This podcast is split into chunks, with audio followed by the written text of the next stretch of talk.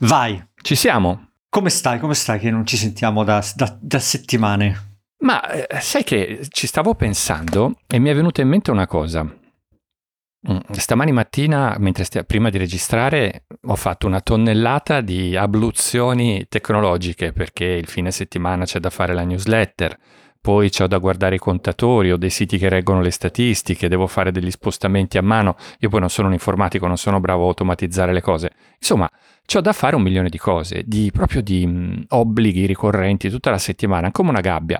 E quest'idea che la, la, newsletter invece sia un minimo irregolare, che quindi la possiamo registrare quando ci piace a noi, a me sai che il proprio podcast, il, podcast, il, podcast. il podcast lo possiamo registrare quando ci piace a noi, a me questa cosa proprio mi, mi apre il cuore, mi, mi, mi fa sì, stare sì, bene. Anche a me. Perché se fosse un obbligo tutti i mercoledì, tutti i venerdì, dalle 8 alle 12, cioè peggio ah, di un lavoro. Mia. Ma esatto, ma che è canale 5, scusa, sta roba. Esatto. No, no, è, però questa cosa non ci aiuta, no? lo sappiamo benissimo che il, il, mondo là fuori vuole costanza, certezze, non sta certo a, dietro alle nostre pippe. Però siamo, però siamo onesti e dietro alle nostre pippe, guarda, c'è un problema che ne parlavo con un amico un po' di giorni fa, che il, il software oggi è diventato troppo complicato, non da un punto di vista... Da tutti i punti di vista. Eh no, non dello, dell'operatore, diciamo, non chi lo usa, ma per fare una qualunque stupidissima app che fa due stupidaggini dentro il computer, proprio una... o dentro il telefonino, conosco gente che sviluppa di lavoro, hanno società che fanno quello Mamma mia che, che, time consuming, ma anche fare un sito web ti va via un sacco di tempo, cioè miliardi di dettagli, di framework, di librerie, di cose. È tutta colpa di Google. È tutta colpa su, di Google. Su, sul discorso dei siti è tutta colpa di Google, è vero, è vero, perché tu devi, cioè, devi mettere in mezzo un po', poi te ne puoi anche fregare, eh, perché questi sono discorsi, cioè tu volendo fai un sito statico e te ne freghi. E ma non ti vede più nessuno a quel punto. Eh, ma sai, anche questi sono discorsi sì e no, nel senso ti manca tutta quell'ottimizzazione, certo, ti mancano i metadati, ti mancano se non metti il JSON con tutte le pippe sue, lui non ti collega, ta ta ta. però è anche vero che se fai, eh, cioè se, se, se, quello che fai ha dietro una community, cioè se tu bilanci con altro... Cioè se c'è la gente vera dire... intorno, non solo, non solo i metadati.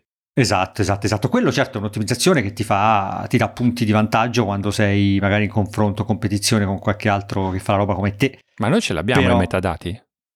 Su No, no, noi siamo a posto, sì, ah, sì, sì. Bene, eh, so, però... Sono contento perché io non ne capisco nulla di queste cose. Ho fatto un sito che credo che sia privo di metadati totalmente. Bisogna un po' sistemare delle cose perché sono cambiate anche altre cose perché è impossibile stare dietro. Vabbè lo sai no? Mm, quante volte te l'ho detto questi discorsi. Cioè star dietro ai social non, non, social intesi come mettere la foto su Instagram o scrivere la cavolata su Twitter. Star dietro ai social significa seguire que- le loro nuove direttive e adattare quello che tu fai a quello. Quindi Google tu vuoi stare dietro a YouTube vuoi stare dietro a tutte queste cose ogni settimana ci sono delle nuove linee guida da seguire e tant'è che si sono, cioè quelli che seguono i social da questo punto di vista eh, eh, fanno solo quello. Guarda, per, sicuramente lo conosci, eh, Giorgio Taverniti, Giorgio Tave, che è uno dei SEO storici italiani, che ha una community da, da, da una vita, da prima di me, insomma, dai tempi. E, e, se tu segui lui ti rendi conto che ogni giorno tu dovresti star su lì a vedere cosa, cosa è cambiato e correggerlo di conseguenza. Senti, ma ti, ti, faccio una domanda da un milione di dollari allora. Ma l'internet è decentrata, basata sulle blockchain, che tutti aspettiamo. Ah, che meraviglia! Ma quella semplifica? Ci rende la vita più facile, secondo te? Uh, eh, non, te non siamo pronti. non siamo pronti a... No, ma sai, più facile no, non è... No, come no? Se, di, se diventa più interessante... Eh, cioè il discorso di, di facilità non, non, lo so, io non, non, lo capisco granché perché c'è, tu pensa a Facebook, no? Cioè Facebook, tutti usano Facebook eh, il mondo usa Windows, che è la cosa più illogica del de- de- che possa esistere dal punto di vista della UI. Cioè, Windows è proprio la cosa più. Eh, svuota il cestino tasto destro, svuota il cestino anziché buttare direttamente file come fa macOS, come fanno. A- cioè, ci sono delle, delle, delle, complicazioni che si sono create per semplificare, che poi alla fine sono arrivate adesso e, e, ce le portiamo tutti dietro. Però anche tu guarda Facebook. Io non ho mai usato Facebook, no? Oppure queste app eh, magari un pochetto più moderne, se mi metti davanti a quelle, a quelle interfacce io non ci capisco nulla perché sono cose fuori dalla logica. Cioè, sono cose che non hanno un, un, un, senso, cioè non seguono una regola, uno schema, una cosa che tu ci arrivi perché hai esperienza. Devi semplicemente smanettare e vedere co- come si fanno le cose, no? Uh-huh. E, e, tu pensi, pensi, che le persone, cioè pensi che mia mamma usa, ora mia mamma no, però per dire, eh, le persone Lei più... l'abbiamo salvata, grazie al cielo. L'abbiamo salvata. La, la mia mamma invece no, la mia mamma usa Windows. No, no, io parlo, parlo di Facebook, Ah, no, ok. per dire. Eh, cioè, usano quelle interfacce su Facebook che sono allucinanti e, e le persone comuni lo usano. Poi, se tu li metti davanti a una cosa che è molto più lineare, molto più pulita, molto più elegante, ti dicono: eh no, io non so usarla e non ci capisco niente. Ma non è che non sanno usarla, è che non hanno, non hanno l'incentivo, non, hanno- non fanno ne- nessuno sforzo per farlo. Guarda, questa cosa io l'ho vista negli anni su tutto. E quindi il semplice che significa? Semplice significa che le persone lo usano perché in- interessa a loro cazzeggiare e vedere la foto del marito con, con- con la ragazzina che corre al parco o semplice bella. Eh, io non credo che la decentralizzazione, almeno in questo momento, sia... Però vabbè Antonio, lì è un altro, è un altro salto. Ma tu pensa che tutto torna in mano agli utenti, cioè tutto torna in mano in- a internet. Tu ridai a internet quello che lui ti dà. Ma io, È guarda, tutto, in mano, è tutto in mano nostra, non è in mano ad Aruba o VH Guarda, o quando- quando- Amazon o quando- Google. Quando eravamo Wow. piccolini, te poi sei più giovane di me, mh, ne- nella metà degli anni 90, un sacco di miei compagni di scuola che non stavano andando tanto bene all'università, io non ebbi il coraggio perché stavo studiando. E loro fi- si fecero prendere molto da... Poi ho fatto il liceo, figurati, quindi non è che avessi delle competenze tecniche, però si fecero prendere da internet e a Firenze c'era questa idea che tu in centro, dove molti artigiani avevano chiuso, potevi aprire il tuo negozietto con un socio o due e fare siti web, perché era l'epoca del web, no? nel 96, 97, Sì, sì, sì, sì. e, e mettevi lì quattro PC. Io mi ricordo che andai a collaborare con tre amici che avevano messo su una roba che faceva siti web e faceva anche da mm, internet point per gli stranieri, per gli studenti universitari. Mm-mm. E addirittura ti dava la, la mail, era vil.it. E, e- era bellissimo perché era l'internet eh, totalmente decentrata in mano co- co- con dei protocolli semplici in mano alle, alle persone, no? Cioè tu installavi su un PC il sistema operativo, loro mettevano Windows, com'è che si chiamava quello che faceva Windows Server sul PC, tipo Windows NT, qualcosa del genere, ci installavi il programma per la posta elettronica e basta, e, e poi gestivi da lì il tuo nodo su internet con una connessione vatte la pesca che costava Sì, anche sì, cara. sì, certo. E quella cosa lì non c'è più, capito? Non c'è più tutto questo. No, no, adesso è tutto, è tutto in mano al famoso cloud, al computer di un altro. Es- Esatto. C'ho, c'ho- c'ho amici che sono diventati bravissimi a accendere e spegnere macchine virtuali nelle galassie remote delle stelle lontane. No, no, che va benissimo, eh. Eh, però la a parte, vabbè, comunque siamo lontani eh, ad, un, ad, un, ad un sito o, o stato, eh, insomma, su qualcosa di decentralizzato. eh. non siamo pronti, cioè non, non è che domani esci, ok, andiamo tutti sul- su- sulla blockchain a fare sta roba, però è un, è un passo avanti che, wow, è una meraviglia, una meraviglia ma tutto, eh. Senti, la- la- l'altra cosa che ti volevo dire, prima, prima che dici tu, perché ce l'ho qui davanti al naso, io ho una venerazione per questi libri di questo editore americano, libri di tecnologia, che si chiama No Starch Press o No Stark Press, non so come si pronunci. E ne ho uno sulla scrivania da 15 anni praticamente, che si chiama Wicked Cool Shell Script, una raccolta di script per la shell dove ho imparato a fare cose.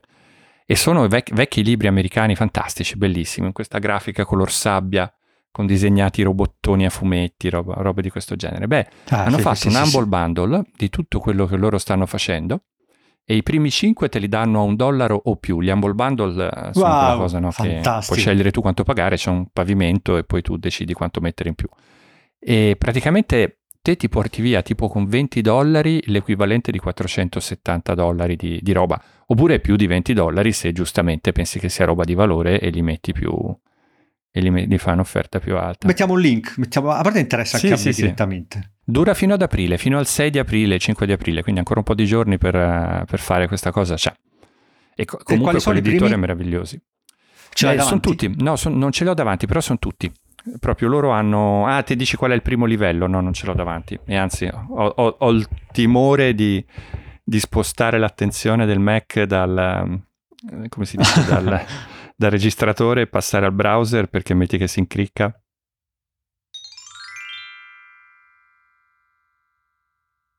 Senti, Senti, io...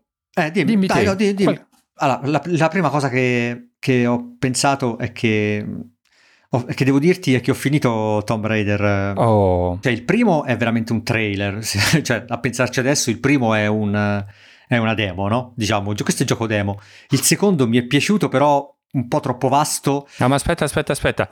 Tu hai fatto Rise of the Tomb Raider, che è il primissimo, no? No, no, il primo è Tomb Raider. È Tomb Raider, ok. Che quello del 2013. Quello del decennale che, che, ti fa vedere tutto qua. Poi ho finito due, tre giorni fa Rise, il secondo, quello Eccolo, del 2015. Esatto, che è molto bello quello, l'ho giocato anch'io. Sì. Che è molto molto bello, però delle parti centrali sono un po' noiose mm. secondo me, troppo dispersivo, manca la storia. E ho comprato... Eh, 4-5 giorni fa, no, forse una settimana fa, Shadow, l'ultimo, Eccolo. quello del 2018. Quello che su Mac costa ancora 59 euro. Io è due anni che li fo la punta, ma non si riesce sì. a comprare. Assurdo. Io l'ho pagato 14 perché c'erano gli sconti proprio l'altro giorno su Xbox. Eh, sì, sì, no, ma ne parlavamo, no? Cioè, certo. l'Xbox One X, l'acquisto più azzeccato del mondo. Comunque, vabbè, al di là di tutto questo. Io so, mi sono approcciato a, a quest'ultimo un po' scettico perché avevo ovviamente letto prima e ascoltato mille recensioni e tutti ne parlavano abbastanza male ehm, non perde, c'ho troppe storie messe insieme, poco, slega, poco legate, eh, grafica bella però ogni tanto lagga, eh, sì, tanta esplorazione però mh, poca azione. Oh, Antonio, io sono arrivato al 17% e secondo me è un capolavoro assurdo. Perché c'è un'esplorazione incredibile, proprio come la vecchia Tomb Raider, no? Io il primo Tomb Raider ci ho lasciato il cuore, eh, era bellissimo. Tu vai nella giungla e trovi le tombe, vai sott'acqua e trovi la grotta, e dentro la grotta esci da un'altra parte. Però tutto questo tu immaginalo in 4K, su una televisione da 50 pollici, con una soundbar, perché mi hanno mandato una soundbar 2.1, anzi 3.1 col sub wireless e ti giuro che giocare la sera con quella soundbar abbastanza alta è un'esperienza immersiva con il Dolby Atmos che te lo dico, cioè veramente è una cosa che dici, vabbè, se, se devo comprarla, una volta che l'ho, che l'ho provata devo, devo, averla. Sono contento che abito in un'altra città e non vicino a te. ed è, ed è, sì, no, esatto, esatto, esatto, perché se la senti è la fine. E, e in tutto, cioè ha, un, ha una, al di là della grafica, della scenografia, de, de, della storia, è, è, un film, tu lo guardi, lo segui come un film, cioè, c'è un incremento di luminosità, di, di, di gestore del motore, del, delle cose che puoi fare, è molto più complicato, eh, come come armi, come cose che puoi prendere, però è, Antonio è una meraviglia. E quindi mi ha sorpreso vedere questa cosa, no? pensare, ma guarda quanto è stato recensito, non dico male, però comunque criticato abbastanza. E questa cosa mi ha fatto tornare in mente un discorso che ho letto mesi mesi fa, che però non, ho, non so, ho cercato ma non ho capito dove, non ho trovato dove, ed era una cosa che diceva praticamente, ascoltami, questo è il succo. Tutta la tecnologia che tu hai, che trovi al momento della nascita, no? Quando sei, quando sei ragazzino, ti sembra naturale, c'è già e quindi ti sembra, la dai per scontata. Tutta la tecnologia che c'è dai 15 ai 35 anni, quando sei in questa fase della vita, è bella e ti sembra eccitante, ti sembra nuova, ti sembra rivoluzionaria, quindi vuoi provarla, vuoi smanettarci, ta ta ta. Tutta la tecnologia che arriva dopo i 35 anni ti sembra superflua, inutile, ne puoi fare a meno. Un attentato all'ordine costituito delle cose. Ora, io sono d'accordissimo su questa cosa. Ne ho parlato anche tempo fa in una puntata di scuola di recensioni, ma chi l'avevo rivolta a una persona che non ha assolutamente colto. E, e io sono davvero convinto di questo e penso che chi fa le, chi fa le recensioni gaming così, un gioco dopo l'altro, un dopo setti- una settimana dopo l'altra, ta ta ta, è troppo dentro le cose e non riesce a, non riesce a vedere, cioè non riesce a vedere la visione d'insieme. Non riesci vedi solo i difetti, vedi solo i, i, i vincoletti, eh, ovviamente il gioco definitivo non esiste così come non esiste il portatile definitivo e, e questo problema, questo difetto del, dell'essere eccessivamente critico, però perdendo di vista la, la visione grossa, ce l'ho anch'io, eh, io ne ho parlato tante volte eh, dicendo non mi date ascolto quando vado a criticare il dettaglio del portatile perché io sono troppo dentro queste cose, cioè è, è difficile riuscire ad essere più fuori, magari questo portatile va benissimo nel 99% dei casi, io ci vedo un difettino che gli altri possono ignorare benissimo. E credo che questa, in questo caso insomma ci sia un, un problema vero con chi fa questo di lavoro per per, per, per, campare da una vita. E poi tutto questo si ricollegherà dopo anche a tutte le critiche che leggo in questo momento sugli NFT. Però magari ne parliamo dopo, perché ehm, torniamo al discorso, superati i 35 anni ti sembra tutto superfluo, ma il problema è tuo, non è degli NFT. Che ne pensi? Ma sono, allora, sono assolutamente molto d'accordo. Io no, um, mi fa piacere che hai citato poi la scuola di recensione perché te lì hai iniziato a fare un lavoro fantastico che quando, quando finisce il coronavirus devi ripigliare, eh, devi ricominciare a farle quelli. Io non, no, no, non sono degno nel senso che non faccio il recensore, non sono quel profilo lì, poi non lo faccio in video, ma mi sono posto nel mio piccolo anch'io un po' di questi problemi e avevo provato a seguire una filosofia di recensione da uomo comune che un po', un po', fallisce sia perché poi va la pesca cos'è l'uomo comune, sia perché poi chi legge o, o, guarda, insomma, in realtà non so quanto voglia la recensione da uomo comune, eh? nel senso che loro vogliono la recensione della lo, loro il pubblico, diciamo, questo fantomatico animale multi, multicefalo che, che, vive da un'altra parte rispetto a dove sto io e dove stai te. E vogliono questo spaccare il capello in quattro, queste cose super articolate, super complesse, ipertecniche, anche se poi in realtà 99 volte su 100 gli va benissimo il prodotto di fascia molto più media. A me va benissimo il prodotto di fascia molto più media. Mm-hmm. La, tu, tu, vedessi che, che lavorio per comprare il Mac nuovo quando io lo cambio grazie a Dio ogni 5 anni, quindi non è una cosa quotidiana come problema, però quanto mi faccio il, il, il cranio quadrato a cercare di capire le specifiche che vanno bene, quanta memoria, quante cose. La, la, la tecnologia è... Mm, quella, quella, frase che citavi secondo me era di Douglas Adams, eh, credo, quella del ah, ah, ah, giovane... Ah, dovrò cercare. Bimbo, giovane e, e, e, adulto. E l'idea di fondo c'è, c'è però che mm, effettivamente noi vediamo, vediamo molte cose con un dettaglio, un dettaglio eccessivo. Sai che cosa mi fa venire in mente a me? Un po' come la fisica, no? Se te ci pensi, il, il, mm, la, la, la, fisica nella quale viviamo immersi noi nel mondo normale non è quella vera, la fisica vera è la fisica dei quanti, la fisica delle particelle, che sono tutte cose estremamente raffinate, estremamente complesse, che però non ti servono se stai prendendo le quantità per cucinare la torta eh, o fare le reazioni chimiche, capito? Cioè ti basta una buona approssimazione che ti faccia capire se la cosa funziona o non funziona. E secondo me per esempio, quando recensisci un, un, un, computer, capire se è un buon computer o non è un buon computer è molto più semplice che poi andare a spaccare il capello in 24 e arrivare a dire se quella macchina lì è proprio, cioè insomma un po' si vede se è una fregatura o no. E che, che, che poi dovrebbe essere questo il, il punto di partenza, no? Invece mm, mm, te hai citato questa cosa che io non, non, non, sto capendo. Prima ti avevo fatto una battuta sui blockchain, sulla cosa della, dei, delle, opere delle opere d'arte con il certificato digitale, io proprio quello non ci capisco assolutamente niente. Sai niente. No, il discorso degli NFT, al di là del, del, delle opere d'arte vendute, del, dell'hype che c'è, de, della bolla che c'è, quello lo lasciamo perdere.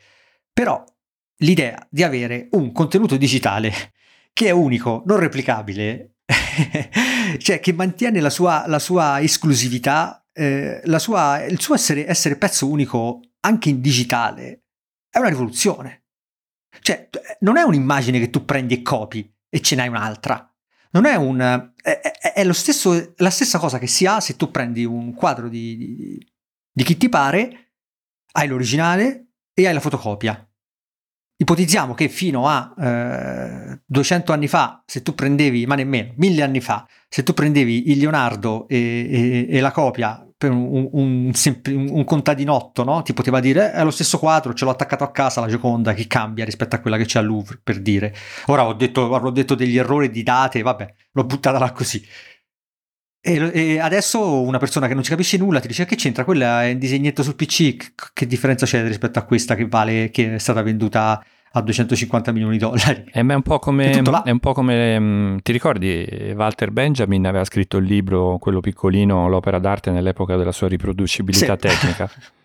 e c'era dentro il discorso di più, più, che di Leonardo e della copia di Leonardo, c'era ma se Cartier-Bresson, il fotografo, fa una foto e quella foto poi io sì. la posso stampare milioni di volte, cioè quando è che c'ha valore o quando è che non c'ha valore, qual è l'originale di quelle foto stampate?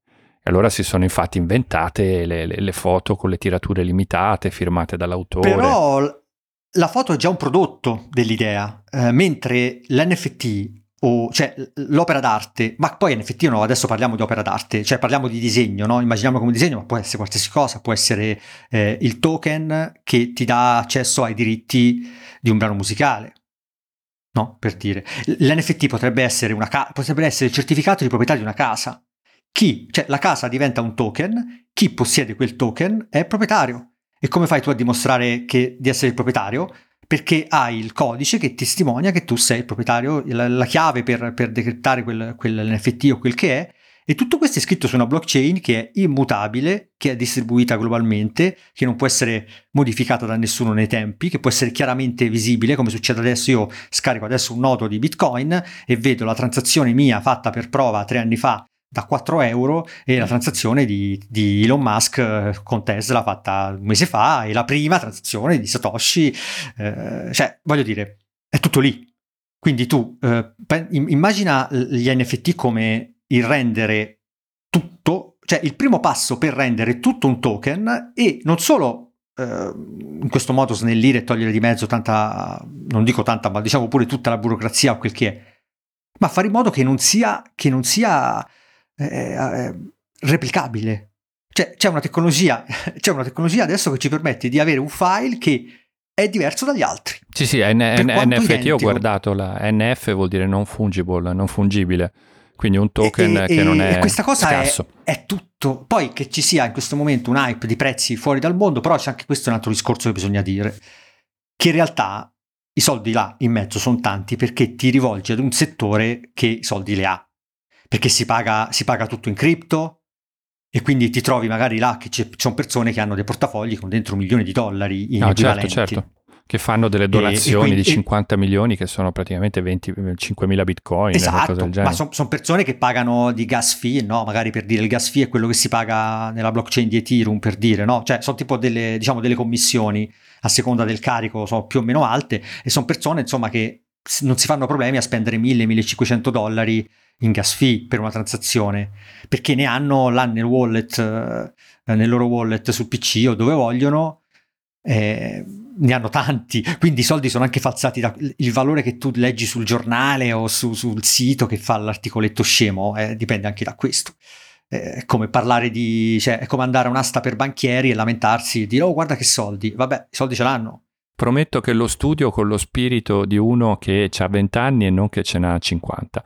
Soprattutto esatto. con, con l'idea di superare questa paura perché per me la paura è prendi soldi e scappa, nel senso bitcoin bellissimi, non vedo l'ora che piglino valore, li cambio in euro e li tolgo da lì, perché degli euro mi fido. E puoi farlo. No, lo so, certo. però è, è, stupido, no? Perché se il valore è nel bitcoin e non è Dipende. nell'euro, ti rende di più tenerlo in bitcoin. Finché non lo percepisci questi token come un qualche cosa di permanente anziché di una speculazione al volo. Eh, sì, ripeto, sì, bisogna, bisogna, fare delle, bisogna, fare delle, considerazioni tecniche che sono meravigliose, ma tutto quel settore, Antonio, è meraviglioso. Senti, chiudiamo la parentesi eh, bitcoins nelle sue cose, perché io sono curioso, però sono poco documentato. Bisogna che mi documenti di più. Sì, devi puntare però alla tecnologia, eh? sì, sì. Non, non fermarti no, la parte a... politica. Cioè, lascia perdere il discorso, il discorso economico. Se incontro Draghi chiedo a lui, però mi sa che ora Draghi ha altre cose a cui pensare. Invece ho due cosine per te, che secondo me ti garbano. Ho oh, due librini, uno politicamente scorretto, uno meno. Quello non politicamente scorretto è una Delphi di David Zalai, non so come si scrive, SZ, deve essere di origine slava, che si intitola Turbolenza. Turbolenza. Ci sono passato. Ci sei passato? Però non, no, no, cioè, mi ricordo la copertina. 12 personaggi che eh, hanno paura dell'aeroplano. 12 capitoli in cui... Mamma mia! ci sono 12 voli. I titoli dei capitoli sono, per dire, uno è SEA HKG, che vuol dire um, Seattle Hong Kong, capito? Del Koch, che sarà, oh, non lo so, ora questo non me lo ricordo che cos'è, Del dovrebbe essere eh, negli Stati Uniti, penso, eh, Koch non ne ho la più pallida idea. Ah, Comunque, ah, ah, s- storie di paura di gente che vola. Ma è molto bello questo romanzo, eh, perché non è consolatorio, eh, naviga nelle angosce delle persone, tira fuori le cose, le cose che fanno parte dell'essere umano, che sono anche quelle brutte, sono quelle spaventate, quelle complesse. E lì si arriva all'altro librino che ho comprato per caso, perché l'ho visto suggerito in una newsletter, ho detto vai lo compro, è un Einaudi, 15 euro, si, rilegato, si sa che l'Enaudi costicchia, insomma, 15 euro, poi il prezzo di un romanzo, no? Anche la Delphi costa, costa esattamente 15 euro. Ma è arrivato questo libricino minuscolo di 80 pagine, ma in un formato che sono mezze pagine. E a 15 euro stavo per ritirarglielo indietro. Ho detto, ma che cavolo, E invece è bellissimo. È? è di una, anche questa con un nome difficile, Mary Gateskill, e si intitola Questo è il piacere. Praticamente, la, questa scrittrice, che ha già pubblicato anche altre cose per Einaudi, una scrittrice tosta, racconta dal punto di vista di una editor di New York, di una donna che lavora nell'editoria di New York, in casa editrice, una dirigente, il suo rapporto di amicizia con quest'altro editore, eh, quest'altro dirigente di casa editrice, che è uno che è finito in mezzo al Me Too. Perché è uno che viene accusato mm-hmm. di molestie sessuali, perché è uno eccessivo, è uno che che le donne le ascolta, le spalleggia, le accoglie, le aiuta, ma è uno anche che le donne cerca di toccarle, cerca di sedurle, ha un modo mm, anche diretto, ha un modo di vivere la vita complesso. E la scrittrice, anziché ehm, lapidarlo, eh, si mette dal punto di vista di questa amica che lo ha stoppato all'inizio e quindi non ha, non ha, avuto nessuna storia sessuale con quest'uomo, nonostante lui ci abbia provato ed è lei felicemente sposata con un altro, però eh, il, il, romanzo si intitola Questo è il piacere, apposta perché, come dire, è, è lo swing del pendolo che va dall'altra parte. Il Me Too era maschio non ti avvicinare perché vuoi cercare di approfittare di me e dall'altra parte era maschio avvicinati un po' perché se non ti avvicini non facciamo nulla. Cioè questo eterno gioco della sì, seduzione sì, sì. che adesso nel politicamente corretto non era più corretta la seduzione, no? E da quando per seduzione si intende qualcosa che ha fatto perdere posti di lavoro, perché ricordiamoci che sono stati massacrati giustamente maschi paternalisti, violentatori, che ci hanno provato in modi assolutamente scorretti, eccetera, ma nel mezzo ci sono anche finiti quelli che fanno le battute che bel vestitino ti valorizza i fianchi. È un, è un discorso molto complesso che io sì. non mi permetto di fare, ma sono rimasto piacevolmente sorpreso di trovare questa donna pubblicata da Einaudi che ha scritto questo romanzo che secondo me è proprio molto bello, non tanto perché incendiario quanto perché è profondamente ambiguo. E secondo me la sensualità e la sessualità e la relazione fra maschi e femmine, anche fra maschi e maschi e femmine e femmine, però non stiamo parlando di quello, eh, cioè si potrebbe anche assimilarlo per carità, ma mh, mm, è fatta di tutte queste cose, è fatta di una potente ambiguità e negarla per via del politicamente corretto è secondo me una gran perdita. Sì, sì, certo, certo, poi si estremizza come sempre. A... Poi c'è, la, c'è, le streghe, no? Perché, perché anche è, è un... È, non so se ora, beh, magari questo è un, altro, è un altro discorso, però è anche... dipende anche da quanto tu... da dove ti informi e da quanto tu sei dentro quel mondo.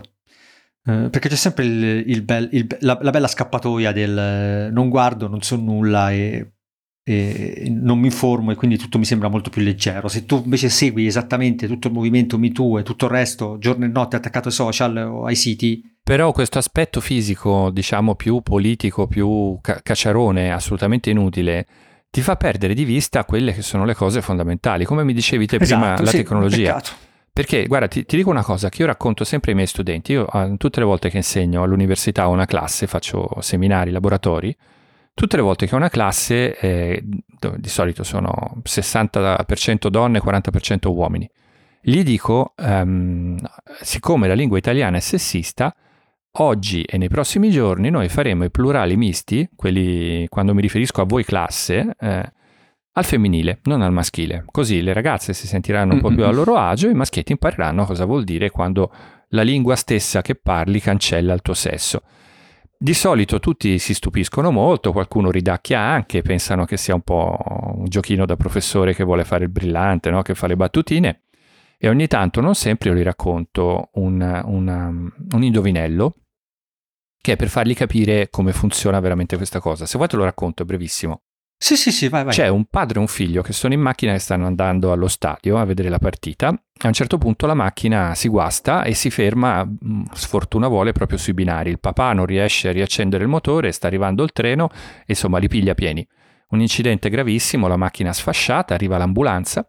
L'ambulanza carica a bordo i due il, e li porta di corsa verso il pronto soccorso dell'ospedale più vicino. Mentre stanno andando il padre non ce la fa, muore e il figlio arriva al pronto soccorso in condizioni disperate, viene portato in sala di operazione d'emergenza dove ehm, il chirurgo si prepara per fare quello che in teoria è un intervento di routine, no? i chirurghi delle sale chirurgiche d'emergenza, i pronti soccorsi dell'ospedale ne vedono un po' di tutti i colori. Entra dentro, guarda il ragazzo in rianimazione lì sul tavolo e dice io questo, questo ragazzo non lo posso operare perché è mio figlio. E qua ah. l'indovinello è, e qui la gente si inchioda. E più, sì, esatto. si inchioda di brutto.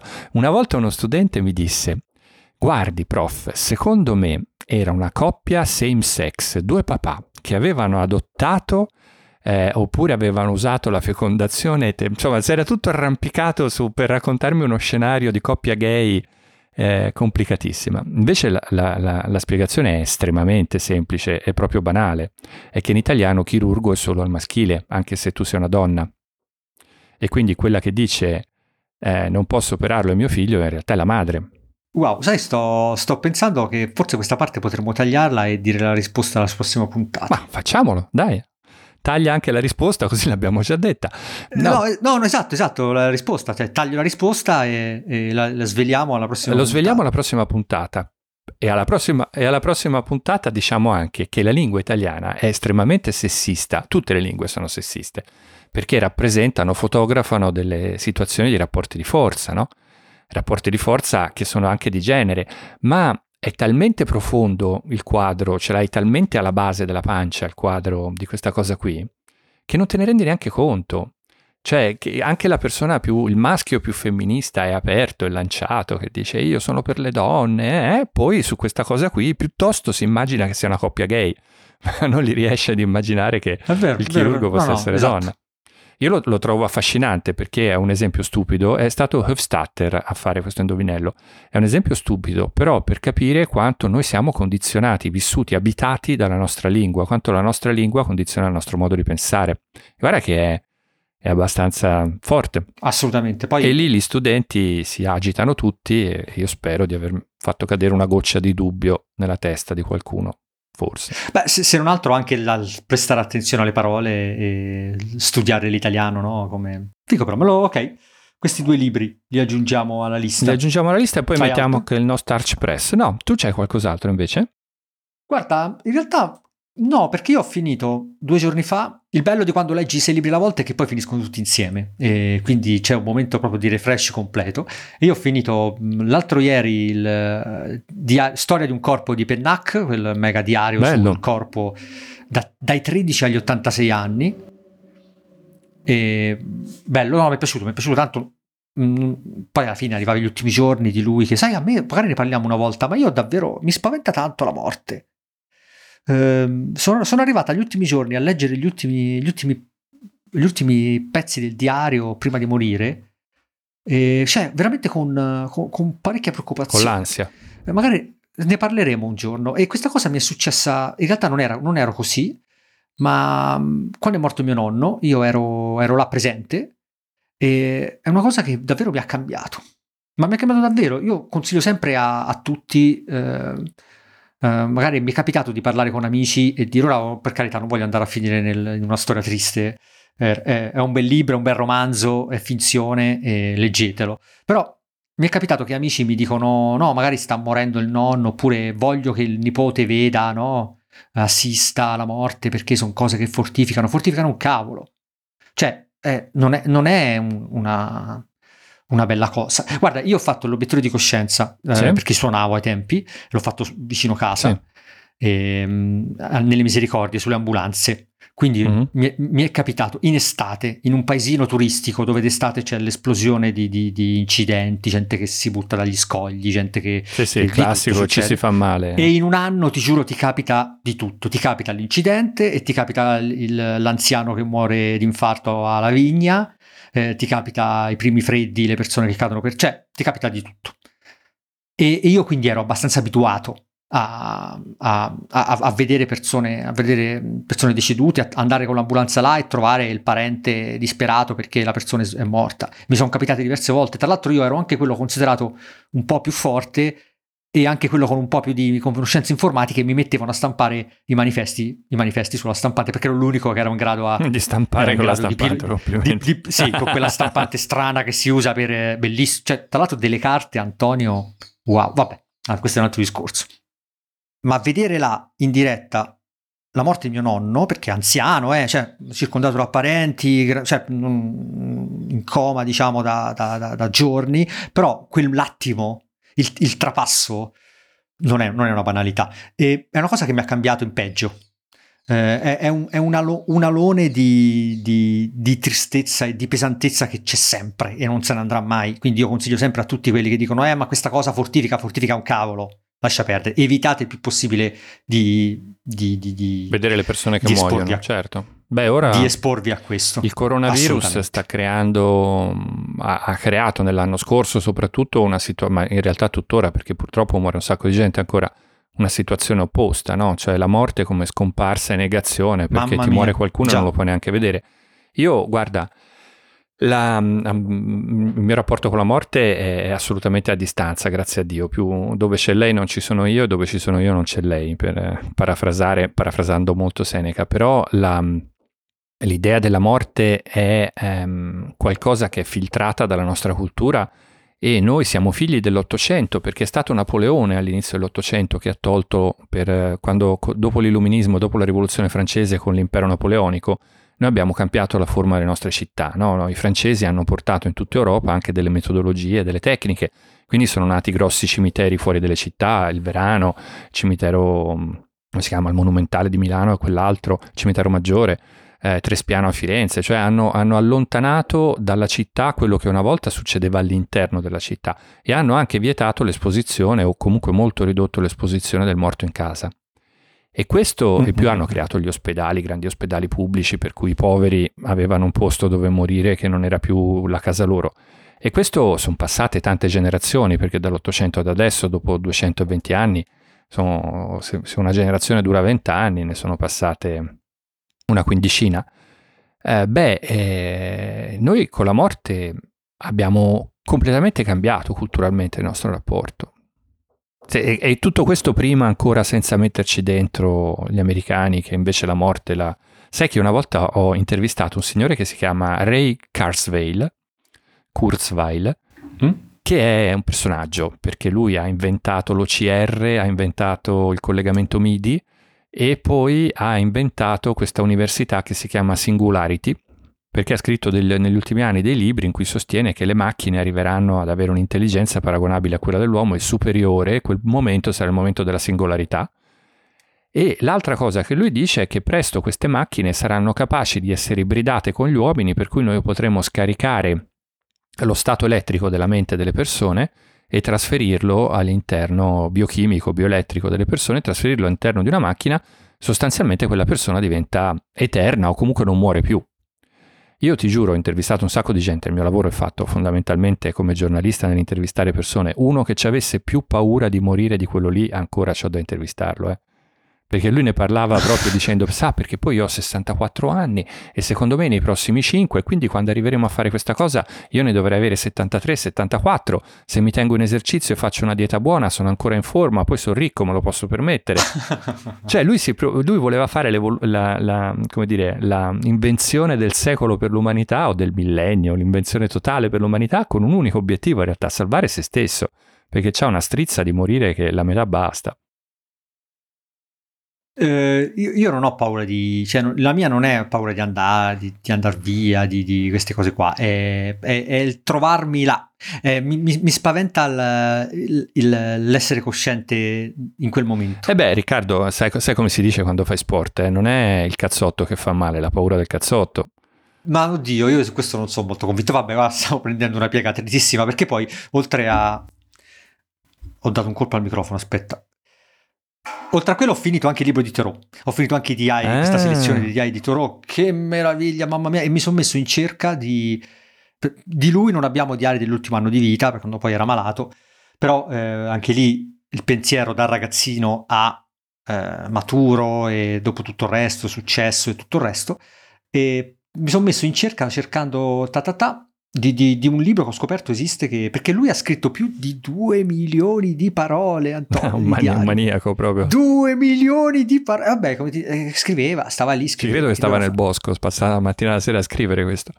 E ho messo in mezzo a tutto questo i diari di Virginia Woolf che avevo preso in ebook li ho trovati usati in versione cartacea eh, oh, che belli. e ho, ho preso la versione cartacea che è molto più bella, sì, infatti ora mi, mi sto rileggendo, sono ripartito praticamente da zero e quindi ho questa roba qua al momento. Non, non, non sono andato in libreria apposta in questi giorni, poi con i mercatini chiusi per la zona rossa a Roma. Guarda, speriamo finisca presto perché non se ne può più. Comunque con questo podcast usciamo il venerdì di Pasqua, penso, no? Più o meno, quindi tanti auguri, buona Pasqua. Ma forse prima. Forse prima. Forse prima. Ma non sì. lo so, non lo Guarda, so. per riprendere quello che dicevo all'inizio, che bello che almeno questo non c'è, non abbiamo gli obblighi istituzionali sì, delle no, date, carità, eccetera. No, no. A me, io ho lavorato, ho lavorato tanti anni nei settimanali. I settimanali sono ancora più logoranti del quotidiano. Il quotidiano vai lì, fai il tuo, il tuo lavoro, la sera vai a casa, è finito ti scarichi il cervello e la mattina dopo un giorno nuovo. Il settimanale c'hai questo ritmo che è una corsa per andare in edicola il giorno che il settimanale è pronto, insomma che lo chiudi diciamo per mandarlo in edicola e quindi hai un sacco di giorni per lavorarci, t- tipicamente 5, che sono tanti e pochi, cioè tanti perché ti stancano e poi appena è finito c'è un giorno di riposo e borda si riparte con il numero dopo. Cioè un settimanale è mortale, micidiale. Meglio il mensile piuttosto. È un lavoro a progetto. Sì, sì, che la sera non stacchi, capito? Perché l'intervista non te l'hanno data, allora vai a dormire e pensi domani lo devo richiamare, sono indietro, poi magari c'è una cosa nella vita privata, cioè sono quei ritmi. E invece l'idea che il podcast lo facciamo con leggerezza quando vogliamo, dentro ci mettiamo delle cose assolutamente non pensate. Io poi mi sono costruito un angolo dove lo registro lato mio, che mi piace perché ho messo tutti i miei CD su due mensole, quelli di tutti i CD che ho comprato da ragazzo, diciamo, li ho ritirati fuori e quindi mi vedo tutte queste copertine di CD e mi rilassa un sacco, mi, mi piace. No, ma poi, e poi, scusa, noi, cioè, diciamolo, eh, eh, cioè, noi ci sentiamo e parliamo di quando abbiamo qualcosa da dirci. Cioè, noi possiamo tutti, tutti i giorni telefonarci, registrare una puntata e dicendo sempre le solite banalità, no. eh, o se, solo perché dobbiamo uscire, ma cioè, per carità, ma io ne, neanche morto, Antonio penso lo stesso, e quindi così siamo e così eh, siamo due persone guidate nostre, dai nostri istinti e dalle nostre passioni. E io... È, è, già tanto che siamo arrivati alla puntata 12. Eh, insomma, urca, già la 12, mamma mia. Mi sembra... Eh sì, Posso dare un consiglio musicale da... che a te non piacerà, ma perché in realtà il CD l'ho comprato su eBay da qualche giorno e sono contentissimo di averlo preso. Dopo 21 anni, anzi 22, mi sono comprato Buddha Bar. L'ho trovato su eBay da un signore che lo vendeva in, in Germania. Ma non, la, L'abbiamo detto la volta E allora scorsa. non lo mettiamo. No, l'ho, tagli- l'ho, tagliato? Non lo so. non ne ho la più pallida idea. che bello questa cosa. Nemmeno io. Va bene, dai, ci siamo Antonio. Chiudiamo. Chiudiamo, chiudiamo. Ci salutiamo. Stoppo qua. Ci abbiamo... Sono le dieci e mezza, abbiamo un po' di tempo per fare altro stamattina. Buona settimana. Buona settimana. Anche te, ciao.